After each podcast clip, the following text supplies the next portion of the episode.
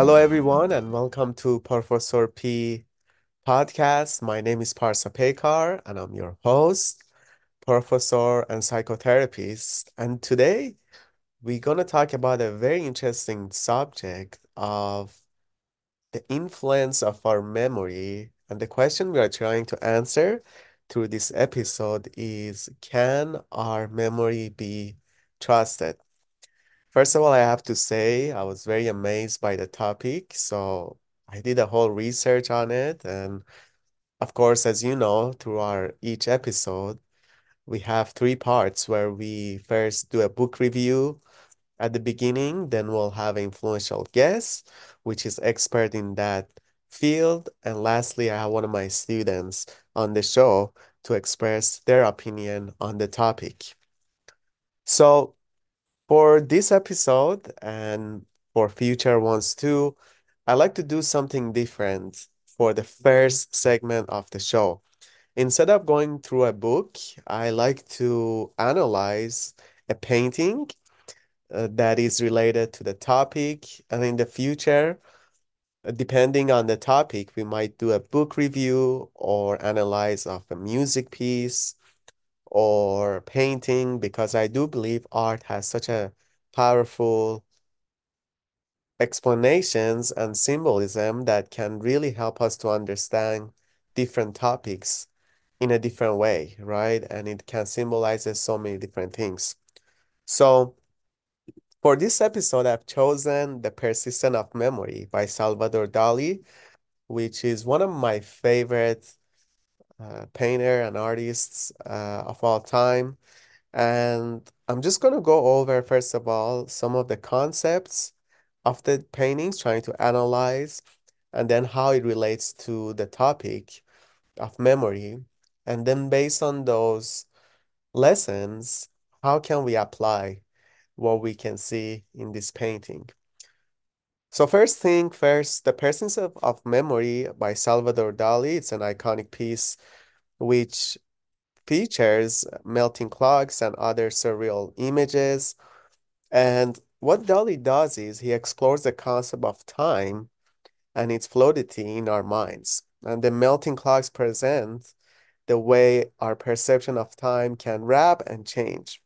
Something you recognize in Dali's work is there are a lot of things about time, right? There he has different paintings that you see a clock, but this one, of course, um, as I explain more, um, I'm going to say what what it kind of looks like so you can have it imagine in your mind and of course you can search and see it. So this masterpiece challenged our understanding of the reality and the nature of time itself, which features melting clocks and other dreamlike elements.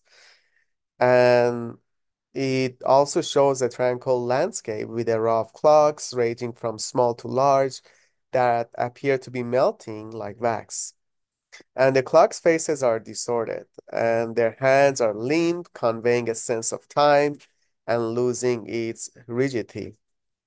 So amidst the clocks, there are other objectives such as small stone figure, a flower, and a snail, which add to the dreamlike quality of the painting, right? And the colors are kind of muted with shades of gray, brown, and green, creating a soft and haunting atmosphere. Overall, I do believe this painting invites us who look at this painting to explore the subconscious realm, which you can find that in so many of Dali's paintings. And I do believe it has so much psychology perspective toward his work. And as you know, he was very interested actually in Freud's work. And he actually met Freud once, and he was one of his role model, according to him, when you read his biography. So here are some lessons on the philosophy of the painting and the connection to memory. The first is the representation against abstraction. Painting, of course, can represent reality or ex abstractly express emotion, and this dichotomy resonates with how memory functions as we balance recalling perceived details and interpreting emotional experiences. We're going to get more into this when we have our podcast with our guest, Dr. Loftus, of how our memory can be distorted. And sometimes we can give details which are not really there. The second lesson is perception and perspective. This painting plays with perspective, which highlights how individual perspectives shape our understanding and in result, our experiences, right? Similarly, memory is filtered through our personal experiences and biases. You know, this reminds me of a painting that there is a six, number six in the middle, and there are two people who look at it from different view, and one say this is nine, the other it says six. So according to their perspective, they can understand that differently. Third lesson is about time and duration. Artists like Dali, they and because specifically him, I do believe he brings this innovation where he manipulate time in their work, mirroring how memory wraps our sense of time, and memories can feel frozen or distorted, challenging our linear comprehension of time. Fourth is the symbolism and association. And painters often employ symbols and metaphors, and memory also relies on association and symbolic connection to retrieve and reconstruct the past. Actually, you know, talking about association, this is something I do which helps me with my memory. Whenever, for example, I want to remember a name or a place, I always associate it with something that I already know, right? So, for example, if I meet someone by the name of David, I took that into consideration and I kind of associate that with King David, which I know from, you know, the past. And that way I can remember the person's name. The fifth lesson is about emotion and expression. So painting is able to convey emotions through color, texture, and composition, and memory also retains emotional resonance with feelings often more vivid than specific details, which we're going to go over that, that when we inject a false belief sometimes, we might forget the specific details and even replace it with that false belief. The sixth lesson is about layering and palimpsests. So artwork can feature layers or palimpsests echoing how memories accumulate and blend. And our recollections also are influenced by subsequent experiences, which blurs, right, the line between distinct memories. The seventh lesson is about context and environment. And many times when you look at the painting, the meaning can be shaped by the surrounding context, much like how our memory is influenced by external factors like culture, social norms, personal beliefs, which eventually they're able to shape our view and the way we think. And eighth lesson is about the role of the artists and individuals themselves. So painting highlights individual's creative agency, of course, and which parallel how memories inactively constructed narrative shaped by personal interpretation and selection. I love this one. Our memory is able to do that for different reasons. And this is the function of our brain, which many times, sometimes it suppresses some sort of beliefs uh, in order for us to be protected, our mind does that. So when, for example, something is very painful and that happened to us many times, our brain blocks that memory from our conscious mind, and that's a defense mechanism of how our mind works. Ninth is a tension between precision and ambiguity. So painting can strive for realism or embrace ambiguity which mirrors memory's balance between accurate details and vague recollections. I love this point because we'll learn later, of course, our memory can be distorted and maybe small details don't matter that much, right? But when comes to bigger things, for example, when there is a case involved and there's a, you know, uh, there's a law and there's a lot of things that can inf influence a decision, that's when our memory and the details can be even important as well. And 10th is the relationship between memory and the subconscious. So of course, artists, when we look at art, and this is a point that I do believe it's so important, we have a form of therapy, which is called art therapy, which basically what art therapy does, it accesses the person's subconscious, right? So many times when we look at someone's art, we can understand their subconscious and their deep beliefs. So this is true also about artists. Artists often tap into their subconscious, which reveal how memory intersects with the unconscious mind and influence our thoughts, of course, emotions, and creativity. Now, from these lessons and the philosophy which is behind this painting, where we analyze this wonderful piece, The Persistence of Memory by Salvador Dali, we can definitely apply some of those lessons into our own life. So first is the representation with against abstraction, which we need to recognize that our memories can be both factual and interpretive, which strive for accuracy while acknowledging personal perspectives. Then we need to recognize the perception and perspective, understanding that individual viewpoints shape our understanding, and we are able to seek diverse perspectives and empathy to broaden our outlook. The next thing we can learn and apply is the time and duration. So that means we embrace the subjective nature of time. We focus on the presence, we cherish moments, and we let go of expectations. The next point we talk about symbolism and association. We can use symbols and metaphors to enrich our communication and self-expression, and which can we tap into the power of creative language. And of course, as I mentioned, it can also help us with our memory. The next point is about emotion and expression. So we need to embrace emotion as vital aspects of memory and experience and express ourselves authentically and acknowledge the emotional depth of our moments. Next lesson is about layering and palimpsests, which we need to accept the memories accumulate and blend and integrate new experiences without erasing the past and embrace the richness of layered memories. Next lesson talks we talk about context and environment, which we need to recognize how surroundings shape our experiences and memories and be mindful of the setting that influence our life and relationship. Then we talk about the role of the artists and individuals. So we need to take ownership of our creative agency and personal narrative and actively shape our memories, values, and life story, which I absolutely love the last point.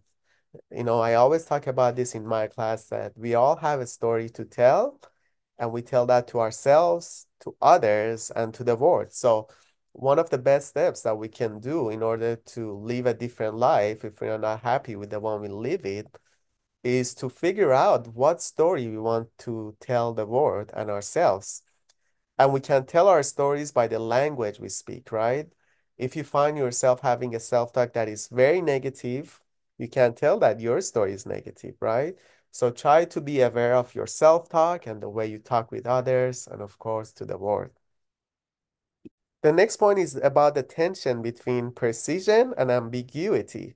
So you need to find balance between detail and not so much detail stuff, right? And embrace the complexity of life and do not force things into rigid categories. Next point we spoke was the relationship between memory and the subconscious, which explore our subconscious thoughts and emotions, which means we need to engage in creative expression and self-reflection to tap into our inner world. And especially this works if you're not comfortable with doing therapy, which is, you know, you go to a therapist and just sit on the couch and you talk about, you know, whatever is happening in your life. What I would suggest is pursue art therapy because that's in a way in direct form of therapy, but at the same time, it's very beneficial. So I do believe by applying these lessons, we can cultivate, of course, a deeper understanding of our memories, perspectives, beliefs, experiences, and of course ourselves. And this philosophy, and I do believe this painting, when we look at it from that perspective, can enrich our self-awareness, creativity, and relationships. So please stay tuned because we're going to hear from Dr. Loftus and one of my students on the question of can our memory be trusted?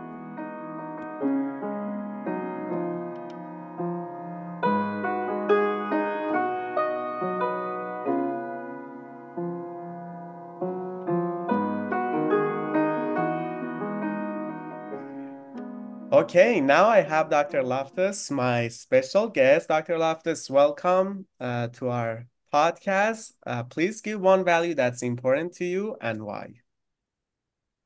Well, I would say that one value that's important to me is is kindness. Um, um, be you know being kind to other people, um, but also I very much appreciate when they are kind to me, and it just creates a kind of a bond and and a specialness. It does. That's such an important value. So, Dr. Loftus, today we are answering the question about our memory and is our memory reliable? So, I know that's your expertise. And for my first question, I would like to ask you, uh, what led you to work on this specific topic? Because I feel it's a very, you know, uh, it's like a niche. So, and you've done so many work in this field. So I'm curious to hear about what led you to it and, you know, your experience for the listeners. It's kind of a long story, but uh, when I went to graduate school, uh, I thought I was interested in mathematical psychology. So I went to graduate school at Stanford, which was, you know, arguably the top place to study mathematical psychology. But when I, when I got there, I found out I really wasn't that interested in mathematical psychology, but I did uh, get a chance to work with a professor on a memory project. And it was a very different kind of, of memory. It was, you know, memory for words and concepts, uh, our knowledge of the world. Um, but after I got my PhD, I decided I wanted to do some work that had more obvious practical applicability. So I knew something about memory from my experiences in grad school. Um, and I have always been interested in legal cases.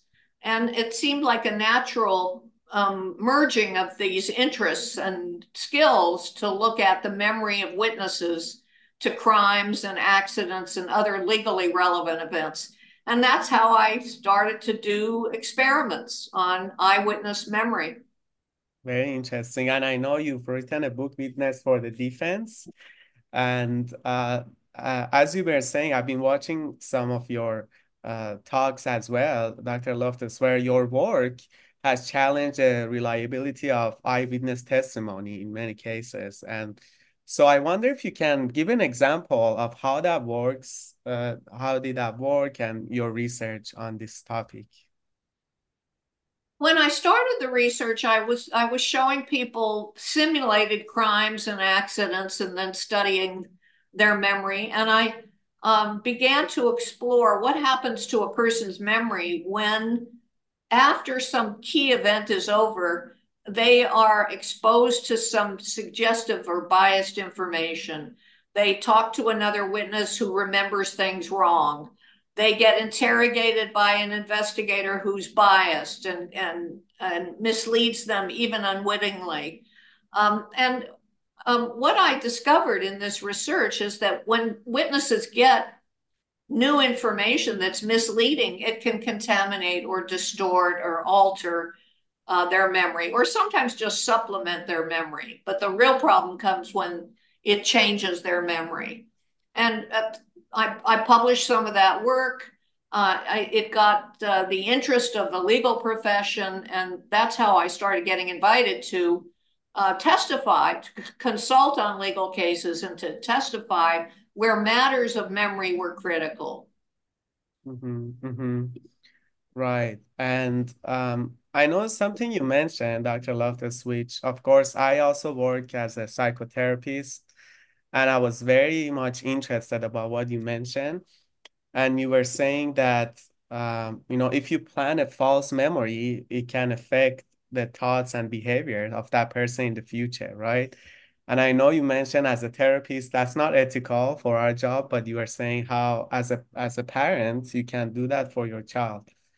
Um, so I'm curious to know about that. How would that can affect, uh, let's say, the children's life if we just, you know, first of all, is it possible to do that? And if it is, I mean, well, so uh, to give you to give you a little bit more context for where those thoughts come from, Um, in some of the work I did with my collaborators, um, we planted a false memory that you got sick eating a particular food as a child. So we made some people believe they got sick on eggs or they got sick on pickles or they got sick on something fattening like a strawberry ice cream. And we found that um, people weren't as interested in eating these foods after they developed a false belief or a false memory that they had gotten sick. Um, and I, I, started thinking that, um, you know, maybe this might be a kind of a dieting technique where you could get people to avoid uh, unhealthy foods by planting a suggestion that they once got sick on the food. Uh, maybe that would help them um, be able to live a, a happier or a healthier life. Um, but there are ethical concerns because um, do you want to do this in order to get people to not eat so much, you know, pecan pie or fattening pizza or whatever it is that they're semi addicted to? And, and you know, some people find that a little difficult uh, uh, to take. It, it's kind of scary that you would plant a false memory, even if it would have this benefit. Um, but other people um, might feel differently, I included, that, uh, you know, having a little bit of fiction in there, which we already have anyhow, mm. that could help you live a happier and healthier life, you know, might be something useful to do for people under certain circumstances. Mm-hmm. And, and that's the that's the issue that's the ethical and, and moral issue about this scientific work when should we use these mind engineering techniques or should we ban their use yeah i was actually thinking about the ethical not only as a therapist but you know overall so you know this is interest it's interesting dr loftus because I consider myself having a very good memory. For example, when I meet someone and they tell me their name, I can remember it couple years afterward, right? And so many well, things. What are you doing? What are you doing to commit that to memory? Are you doing? Do you have some trick? Yeah, I always relate that to something. So let's say if someone's I don't know name starts with an E, I would put that with another thing that starts with E. So my mind, you know, kind of compare those two and put them to, there is like a term for that. I don't know what it is called. Like Oh, okay. So if their if their name is Ed, then you you uh, visualize them with an egg on their head. No, for example, if it's oh. uh, for example, e uh, Elizabeth, right? Let's say okay. and their name is Elizabeth. Well, your name is too, Doctor. So I, for example, think of Queen Elizabeth, and then I put them together. So oh, I see. I'll okay. remember their name. But also, you know, Dr. Loftus, overall, I remember things very vividly about the past. So for someone like me or some people who have very good memories, this does this work in any way? I mean, I'm just curious to know how would if we want to plant, I'm not saying, you know, we should do it or not, but how do we plant that memory, you know, the false memory uh, in the first place? Well, there, there are a number of ways to distort somebody's memory or to plant an entirely false memory. In, in my earlier work, we would dis- distort people's memory for events that they actually did see. So they might they might say see see a car go through an intersection with a yield sign, and then you ask them a question like, uh, "Did another car pass that little red uh, sports car when it was at the intersection with the stop sign?" Um, in other words, you've suggested a stop sign, you've introduced it in the question, and many people will then start to think, uh, "Yeah, I saw I saw a stop sign, uh, not a yield sign." So that's an example of how we've actually introduced a dis- made a distorted memory for an event that was actually witnessed. But we can plant entire memories in the minds of people um, mm-hmm. by you know telling them that um, we've talked to family members and found out certain things happened to them when they were a child mm. uh, and uh, take them through some suggestive and leading interviews that will lead them to develop a memory of being lost in a shopping mall or uh, uh, being attacked by a vicious animal or having a serious uh, indoor or outdoor accident all of these things have been planted into the minds of ordinary, otherwise uh, healthy adults. Mm-hmm. So it's a way of maybe suggesting alternative ways of thinking that can help to plan that. I think that's what you're kind of saying. That's how you get distorted the memory. Well, I, I mean, I didn't, it's too short of time to go through the specifics Mhm. of the different methods. There's so many ways that uh, that I and other psychologists have developed uh, for uh, planting ideas and beliefs and memories in the minds of people. And you know, they're they're all a little bit different. You know, sometimes we say to people, "We've talked to your mother, and your mother told us these things happened to you. What do you remember about the events?" Um, and we could do it that way, or we we could say when we interviewed you two weeks ago, here here are some things you told us happened to you as a child.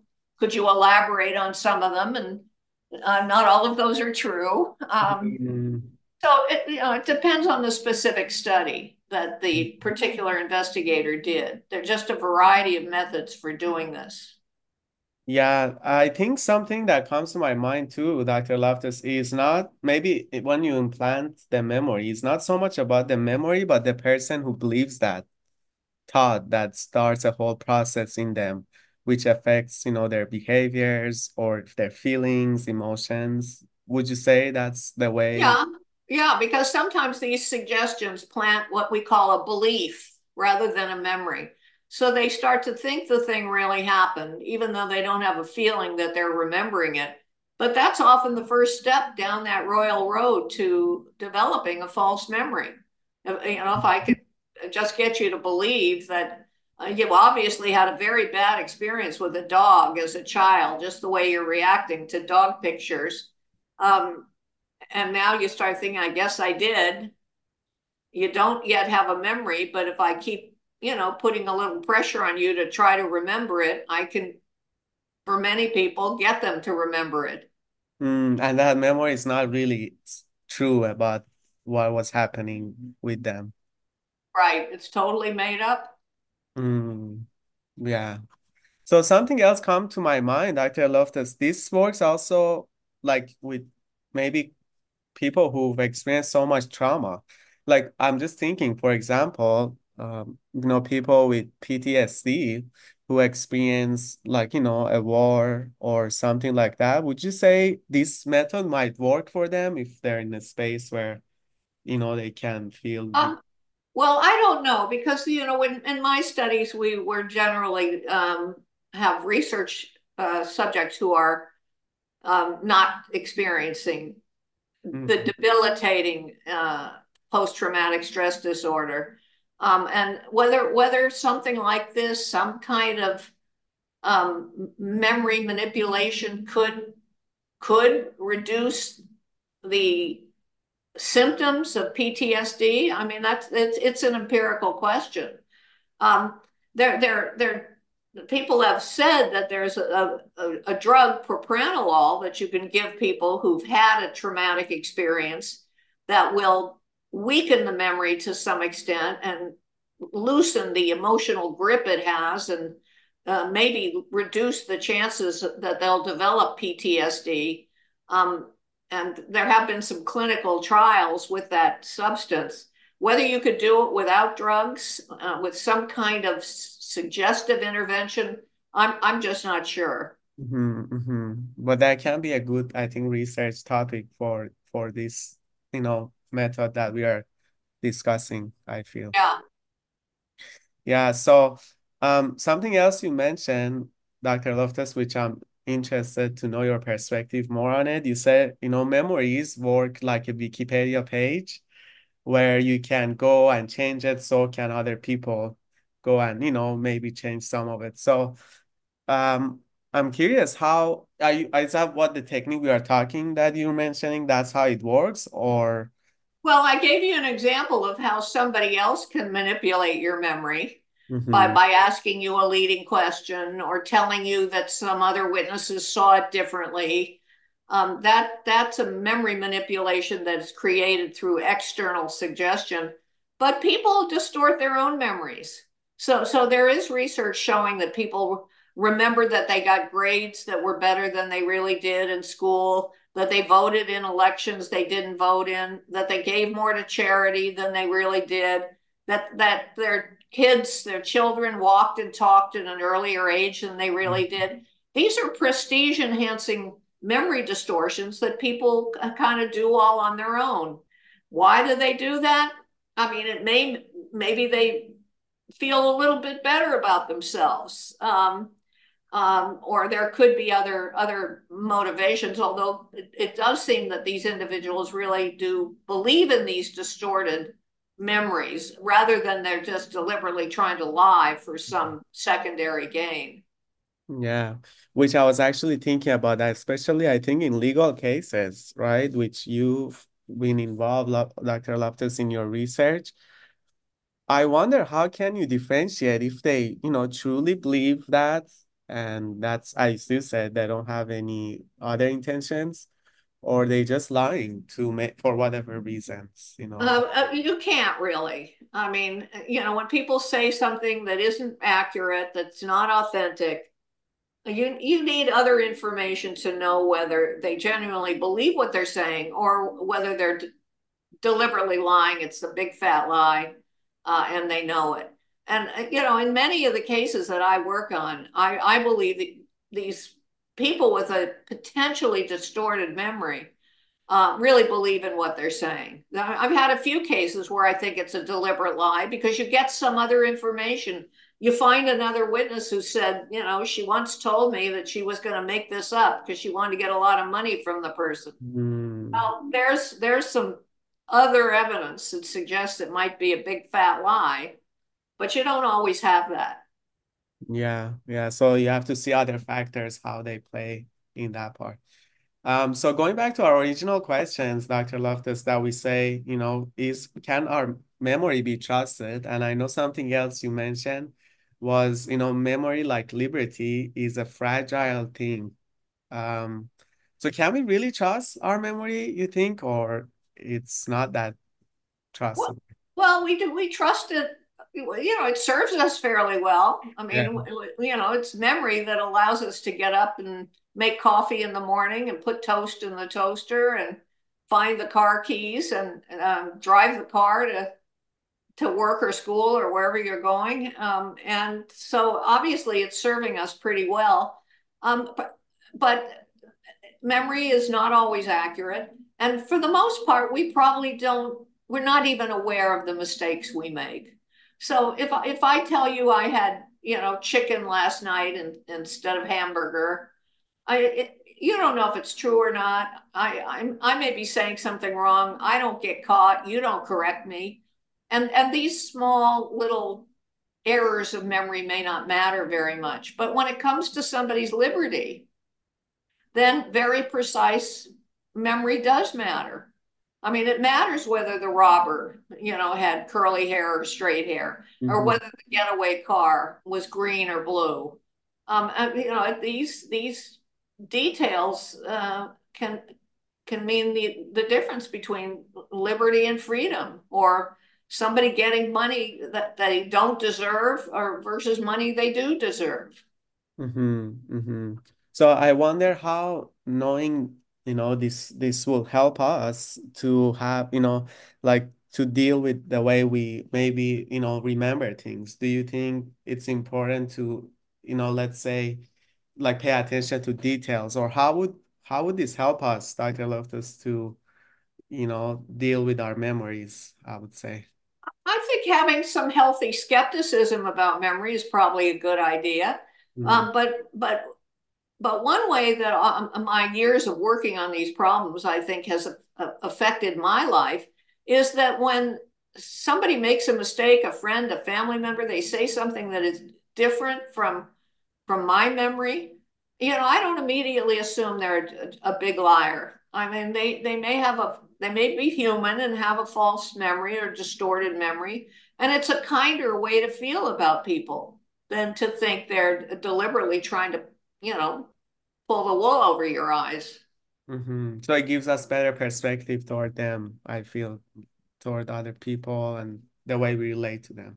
Right. And usually, you know, usually when attorneys are wanting a, uh, an expert witness with this kind of expertise, it is because they're troubled by conflicting memories and they uh, would like to challenge the memory in, in a in a kinder way and not have to call somebody a liar.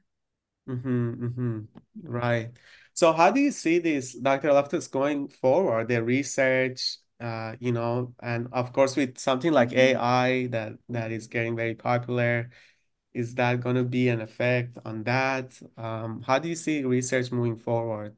Um, well, we we will see. Um, I mean, we we you know, there's now been quite a few studies on how doctored photographs can contaminate memory. If I create a doctored photograph of you engaging in a particular activity as a child, um, I can get you to start to believe this really happened to you when you were a child. Um, well, with deep fakes and the ability of people to uh, have access to deep fake technology, um, where you can basically create a video of someone doing anything you want them to be saying or doing. Um, it's going to be a way to plant false beliefs or, or false memories into the minds of unsuspecting people. And we're probably going to need to figure out some ways to regulate it. Mm, right. And right now, I, there are a number of projects that people are, are working on right now that have to do with deep fakes and memory distortion. Deepfakes is the one you're mentioning that like you can create a whole video of that person like as a child and then they start to kind of do whatever like you want them to believe basically. Is that yes yeah that can be very interesting I feel of this yeah I think it can create I mean when I think about it of course I think about the positive side but it can create some really like maybe confidence in people and you know the way maybe they've approached things can be so different right because you mentioned at the beginning how when we plan a false memory or, or a thought or, or a belief it can affect their later thoughts and behaviors so i can see on the positive side what well we, we you know we've been more thinking about the dangers of it but mm -hmm. uh you're you're getting me to think that, uh, and this would be kind of a cool research project. Um, if you created a deep, if I were to create a deep fake of you giving some kind of sensational, confident speech in some public setting, and I were to show that to you, would would that increase your confidence and your speaking abilities in in yourself? I mean, that, that's an empirical question, but that, that might be kind of a benefit of these deep fakes. Yeah, and I would be happy to be part of that research, but I do think it affects, you know, Dr. Loftus, because I mean, as therapists, right, and psychoanalysis, when we talk about that, we talk about how our childhood affects, you know, the person and how they, you know, interact with others, the relationship and with the world. And many times like when I think even about my childhood and something happened to me, I start to have some feelings, right? And um, sometimes I discover things even now about myself that I can trace it back all the way to my childhood. I have like, as I said, especially I have like a memory that I can remember things. So I remember moments where I experienced something as a child and as a grown up, I kind of go as if I'm going through the same thing, but now I'm grown up, but the child is still there and it's hurt, you know, uh, so called. So that would be actually very interesting. Now it got me curious too. well, there, you know, you're you're reminding me of a study that was done, uh, you know, more than 20 years ago by some other investigators where they they interviewed 14 year olds about their childhood and then came mm-hmm. back to them when they were in their 40s. And people remember things very differently when they're middle aged adults than uh, they were when they were teenagers. Um, mm. You know, they, uh, anyhow, so, the, well, it just, it just brought that study back to mind. Interesting. Yeah. So, I mean, uh, it's such a topic that it's very interesting, I think, for many people uh, you know, I was talking to you, Dr. Loftus, beforehand that I didn't have that much knowledge about it. And of course, I still have to do a lot of research, but I was preparing to speak with you. it really kind of made me think about a lot of things, especially, you know, how that can really affect people if we, I mean, I know there's positive and dark side to it, but how, you know, our interpretations, even of the events, can affect the way we look at things and relate to the world. So you say that you you do psychotherapy sometimes? Yes, I Uh, so you you might you know you might find uh, even more relevant to you and that interest a book that I co-authored after Witness for the Defense called The Myth of Repressed Memory, which um, you know you can get super cheap, you know, online and paperback. Um, but it, it it's similar, and, and my co-author is the same co-author uh, as the Witness for the Defense book, Kathy Ketcham. Kathy. Um, and and um, but it it has to do with some of the influence of psychotherapy and some of the some of the negative things that some psychotherapists have done in terms of manipulating the memories of their patients, even unwittingly. Mm, right, right. Yes, I would be more than happy to do that. So, first of all, Dr. Loftus, I just want to thank you for being here. I really enjoy my conversation with you. I think you're doing such a great job. So, I just want to thank you. And for our last question, this is something we always ask. If you can suggest one act of kindness to our listeners, what would that be? Oh, well, you know, when I think of kindness in my in my circle of friends and family, I mean, I I just think of my friend who helps me with my computer problems or you know, an, an, another friend that helps me when something when something breaks or uh, you know, the my friend who brought food over during the pandemic and when it was hard to socialize and and times were so different and um, you know there can be big or small acts of kindness that people when when it's done for me it just makes me feel really good and and when i do it for somebody else it does it does have a bit of a helper's high when you do something that helps make somebody else feel better so I mm-hmm. think the world would be better off if we all did more of mm-hmm. that. Yeah, great. You know, something I always talk in my class, the first day Dr. Loftus, I ask my students to give their philosophy, like what is your life philosophy? And for me, it's always when we serve, we are the happiest. So I do believe when we do a service for others, not only we make other people happy, but we make ourselves happy. And this is something that, as you said, you know, I experience in my life, I'm sure you do, and many people who, you know, have done something for someone, they can first-hand experience them for themselves and for others too. Right on. Thank you, Dr. Loftus, for being here. Okay, well, good luck with your your your podcast and everything else you're doing. Thank you.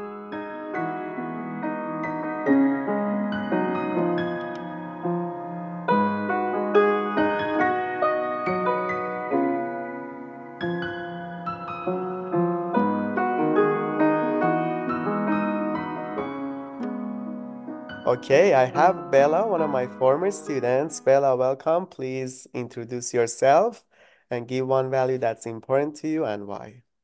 Hi, thank you so much for having me. I'm Bella, um, and I just graduated from Pepperdine about one month ago.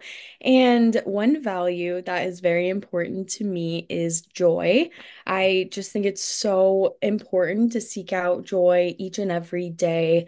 Um, it, it can be in small ways. That's usually how I find my joy.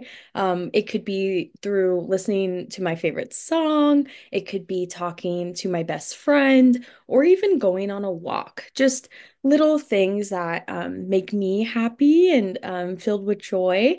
Um, I just think there's so much um, pain in the world and um, suffering, and it's really just important to combat that with finding your own personal joy each and every day. Yeah, and sometimes that means being done with the school, right? It sure does. Yes, definitely. Yes, it's How's everything been since graduation for you? Oh, it's been honestly a bit of an interesting shift in my life because I was so used to having class, school, papers, um, exams, just so Mhm. much stress that came from school. So not having that has genuinely been a blessing, I think. And it's given me an opportunity to have more time for myself and to enjoy my hobbies. Um, so yeah, it's been really lovely. Great, and you did very well in the class in our class. Thank you. There. So, Bella, today's topic we're talking about the influence of memory, and you know the question we're answering is, can our memory be trusted? Um, so I just want to know your opinion on the subject. What do you think about our memory and if we can trust it, etc. Okay, so this, I would say, before I went to psychology school, I would say, ah, yeah, of course. Like we can trust our memory. Like I have memories from when I was a kid that are so vivid and I can, you know, access them very quickly. But as I've learned more about our brains, how um, just how everything works, especially when it comes to our brains translating these memories and storing them, it, as it turns out, you know, some of our memories, they're not as, um, maybe some of them aren't real, some of them have been edited by our brain. Like I like to think of our brain as a computer, and Mm, when we store memories in it, um, sometimes our brains can have fun with it. Sometimes our brains can add different memories to old memories. It can splice different, um, you know, memories that we've had from a long time ago, or even other people's memories that we've kind of taken into our brains. So now that I think about that question, I just think, wow, I there's there's a lot of our memory that um again is influenced. And of mm, course, I don't want to invalidate my own or anyone else's lived experiences and their memories. But um, sometimes, you know, our brains can do that. You know, they they can edit our our memories. So it's kind of a difficult question when you think about it, because it's like you, I feel like personally, I want to believe that our um, you know, our memory is true and our these memories are real. But unfortunately, our brains do um, have a say and have a hand at it. Yeah, I think what you're also referring to is can it can be distorted basically our hmm memory or the information we receive. And I think maybe one reason is maybe we want to believe in something different, right? That Oh, happened yes. for us, or the experience was maybe painful, so we're trying to reframe it in a way so feel Right. better. What do you think is the reason maybe our brain does that? Because our brain is very, you know, smart and it can certainly, of course, has also defense mechanism, right? We learn that in psychology that help us as individuals. Right. Um, so what do you think our, our brain does that, Bella? Yeah, so I worked a lot last year with clients who suffered from loads of trauma. They had a lot of trauma, and um, going back with them in their memories and their experiences, I just found that um, some of it they felt like they can't remember some of it. And that was a little shocking to me until I remembered from my psychology classes how our brains are really good at protecting us Mm, and sometimes they'll um, you know, hide away those memories, or sometimes we can't remember certain things that happened. So I think part of it is definitely our brains attempting to protect us from negative memories. But then I also think on the flip side about the positive memories and memories you do want to remember. And this topic makes me think like, oh, good goodness, like how much of um, the positive memories I have have been influenced by just other factors and other parts of our brain, like even our dreams, other people's stories, uh, music, um, visual media. Like there's so much influence that can affect our brains and our memories. So yeah, it's just such an interesting um, conversation for sure. That's a really good point. So, Bella, what's next for you in terms of your career? Yeah, so um, right now I am waiting for my associate's number. And then after that, I will be looking for a job. So it's just right now, again, it's more of a transitional period of my life. Um, so yeah, that's going on. And then hopefully I can be licensed in about like two to three years.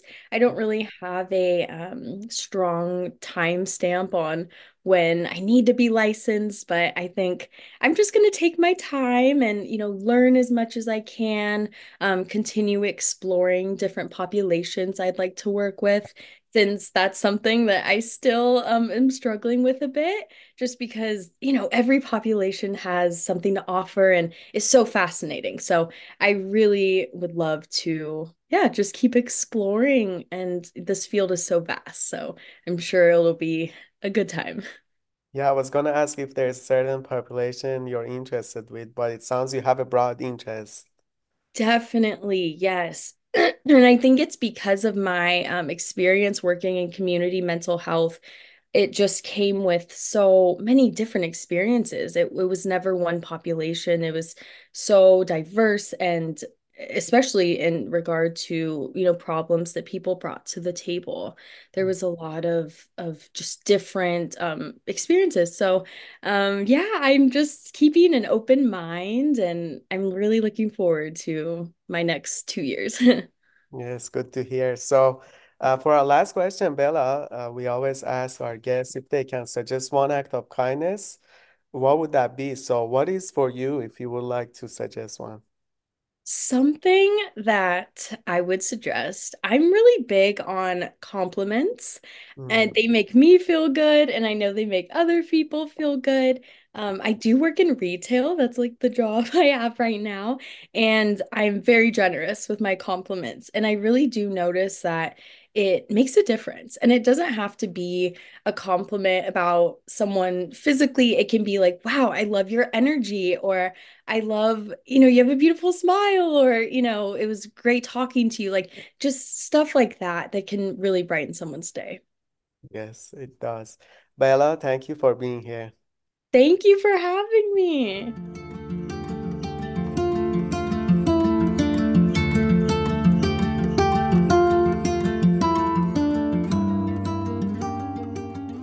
Thanks for tuning in, and I look forward to be with you in the next episode. And meanwhile, if you want to stay connected, you can reach me via email at contact at parsapaycar.com.